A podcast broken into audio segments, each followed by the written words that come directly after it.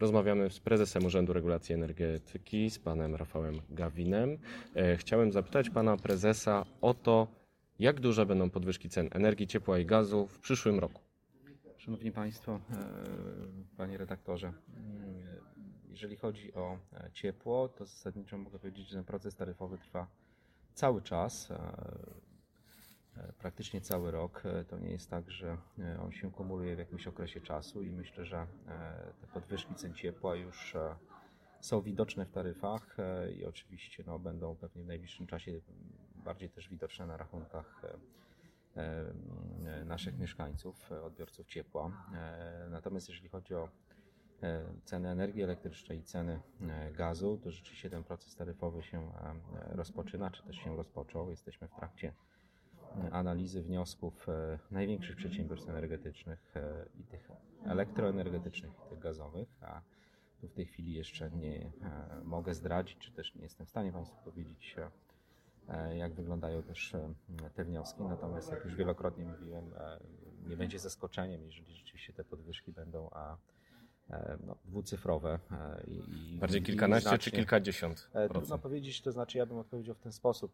Hmm, wszystko zależy od punktu odniesienia. Czy rozmawiamy o samym obrocie energią elektryczną, czy rozmawiamy o rachunku dla odbiorców końcowych, ale myślę, że też patrząc na rachunek dla odbiorców końcowych, to warto by było szacować, jaki to jest konkretny wymiar E, w złotówkach, ponieważ czasami e, rzeczywiście te wartości względne procentowe mogą e, budzić jakieś obawy, czy, czy rzeczywiście mogą wyglądać dość strasznie, natomiast ten wymiar w złotówkach często bywa całkiem, całkiem inny. W takim razie, co mówią trendy globalne o tym, jak będą się zmieniać ceny energii? Trendy globalne niestety mówią o tym, że one rosną. E, przyczyn e, zapewne jest wiele i myślę, że, że można je upatrywać przede wszystkim w tym, co się dzieje na rynku e, energii, rozumianej szeroko rynku energii w Unii Europejskiej.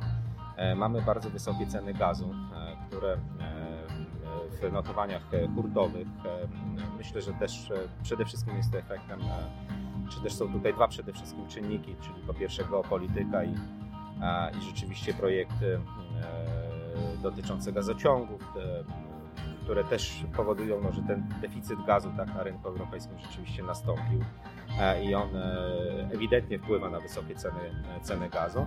A drugim z czynników jest z pewnością też i odbudowa, taka bardzo silna odbudowa gospodarki po ubiegłorocznym no, okresie pandemicznym i zamknięciu praktycznie tej, tej, tej gospodarki. Ceny gazu, szczególnie na rynku europejskim, u naszych zachodnich sąsiadów e, bardzo mocno wpływają na ceny, e, ceny gazu, bardzo mocno wpływają na ceny energii elektrycznej, ponieważ e, w tamtej części Europy rzeczywiście bardzo dużo energii elektrycznej jest wytwarzane na, na paliw gazowych i to się też przekłada na cenę energii w Polsce, ponieważ rynek polski jest połączony z rynkiem europejskim, zarówno i w tej części elektroenergetyki, energii elektrycznej, ale jak i rynku e, gazu, więc e, te trendy niestety no, nie są dobre, tak? To znaczy rzeczywiście te ceny rosną i one też znajdują odzwierciedlenie również na rynku e, krajowym. Stąd też no, jest to główna, można powiedzieć, przyczyna tak?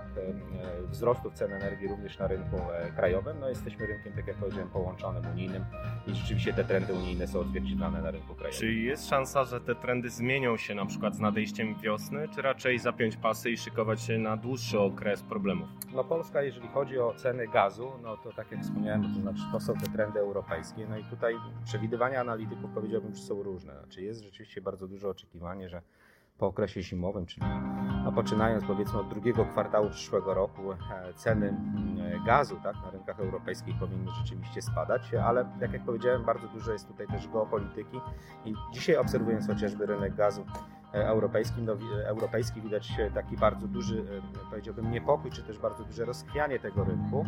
To znaczy każda nawet drobna informacja, która pochodzi czy od strony głównego dostawcy gazu do, do Europy, czy chociażby związana z tą sytuacją na naszej granicy e, wschodniej, w sensie z Białorusią, no, powoduje bardzo duże zmiany, skoki cen, cen gazu. Więc sytuacja jest bardzo rozchwiana i na pewno jest potrzeba trochę czasu, żeby rzeczywiście ją uspokoić.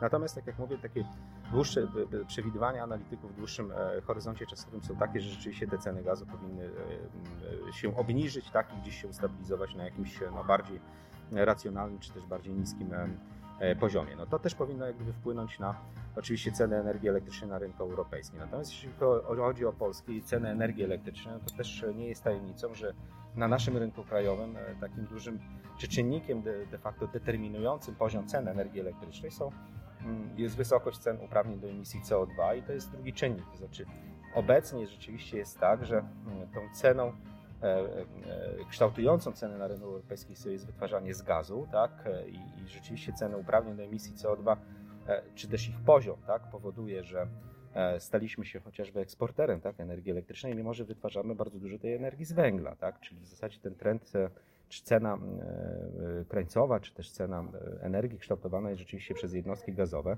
Natomiast no, w tym dłuższym czasie trzeba się spodziewać, że powróci to, tak? Do takiej sytuacji, gdzie rzeczywiście cena będzie kształtowana przez jednostki najbardziej emisyjne, czyli głównie węglowe, tak? I, i głównie tak naprawdę uprawnienia do emisji CO2. Natomiast jeżeli chodzi o same uprawnienia do emisji CO2, no to ja osobiście nie mam jakichś większych e, złudzeń co do tego, że one nie będą spadały. Raczej myślę, że to jest taki trend e, wzrostowy i, i no, zgodny zresztą tak naprawdę z polityką e, Unii Europejskiej ludzie nie chcą płacić więcej, pojawia się takie oczekiwanie, że rząd zainterweniuje i w jakiś sposób będzie regulował ceny energii, ceny gazu, ceny ciepła. Jakie są możliwości i co z punktu widzenia regulatora byłoby najlepszym rozwiązaniem? Ja myślę, że tych interwencji e, jest, e, czy też jest kilka e, różnych mo mo możliwości, tak, jeżeli chodzi o interwencję. No, jeden, z, jeden z przykładów interwencji no, przede wszystkim wdrożone w Polsce. Tak? Mieliśmy w 2019 roku, te ceny zostały e, zamrożone, tak? w sensie w, na, na 2019 e, rok i to była taka interwencja, która rzeczywiście miała charakter bezpośredni, bezpośredniej interwencji w, w rynek.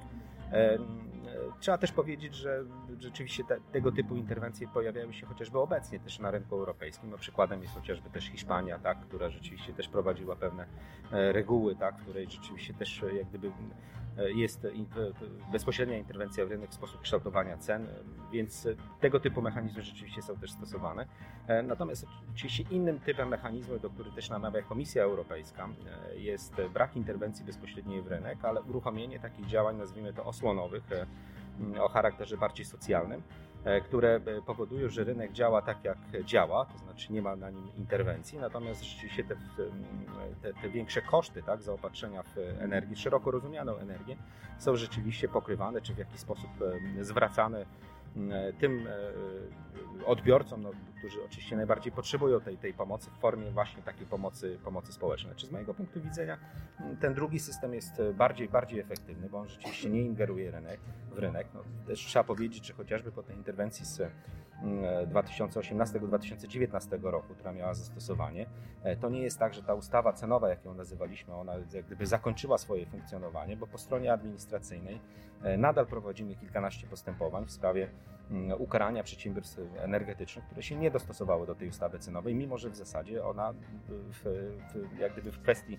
czy w kontekście takiej bezpośredniej interwencji w rynek zakończyła swoje funkcjonowanie z końcem 2019 roku, więc mimo, że minęło dwa lata, widać, że jak gdyby ta ustawa nadal jest realizowana od strony administracyjnej, mimo że o tym jak gdyby głośno, głośno, głośno nie mówimy. Więc e, wydaje mi się, że bardziej efektywnym mechanizmem rzeczywiście jest mechanizm e, takiej z pomocy e, spo, społecznej, czy też z pomocy socjalnej, socjalnej, ponieważ tak jak wspomniałem, no nie ingeruje bezpośrednio w rynek, a jak gdyby odnosi bardzo, bardzo podobny efekt, no trochę jak gdyby odciążając rzeczywiście budżety mm, odbiorców, tak, jeżeli chodzi o płatności e, rachunków za, za energię. Będzie drożej, ale przynajmniej będzie bezpiecznie, jeśli chodzi o stabilność dostaw energii, gazu i ciepła. No mamy nadzieję, że będzie bezpiecznie e, i, w zasadzie no, na dzisiaj jak gdyby nic nie wskazuje na to, żeby rzeczywiście w tym najbliższym okresie e, jakieś niebezpieczeństwo, jeżeli chodzi o ciągłość dostaw miało, miało, miało wystąpić. Oczywiście no, to bezpieczeństwo może być budowane w różny sposób, to znaczy albo może być budowane na zasobach wyłącznie krajowych, tak, bądź też może być budowane z udziałem większym bądź mniejszym e, e, importu, tak, czy możliwości gdyby dostaw energii rzeczywiście spoza, spoza naszego kraju. No i oczywiście to jest kwestia tego bilansu, jak on będzie wyglądał, tak, to znaczy w jakim stopniu w najbliższych latach e, będziemy rzeczywiście opierali nasze bezpieczeństwo na możliwościach importowych. Natomiast no, nie, nie, nie zakładam tutaj tak, specjalnie rzeczywiście jakichś takich sytuacji, w których to bezpieczeństwo dostaw miało być w jakiś szczególny sposób zakłócone. Dziękuję bardzo panie prezesie. Rozmawiałem z panem Rafałem Gawinem, prezesem Urzędu Regulacji Energetyki. Bardzo dziękuję.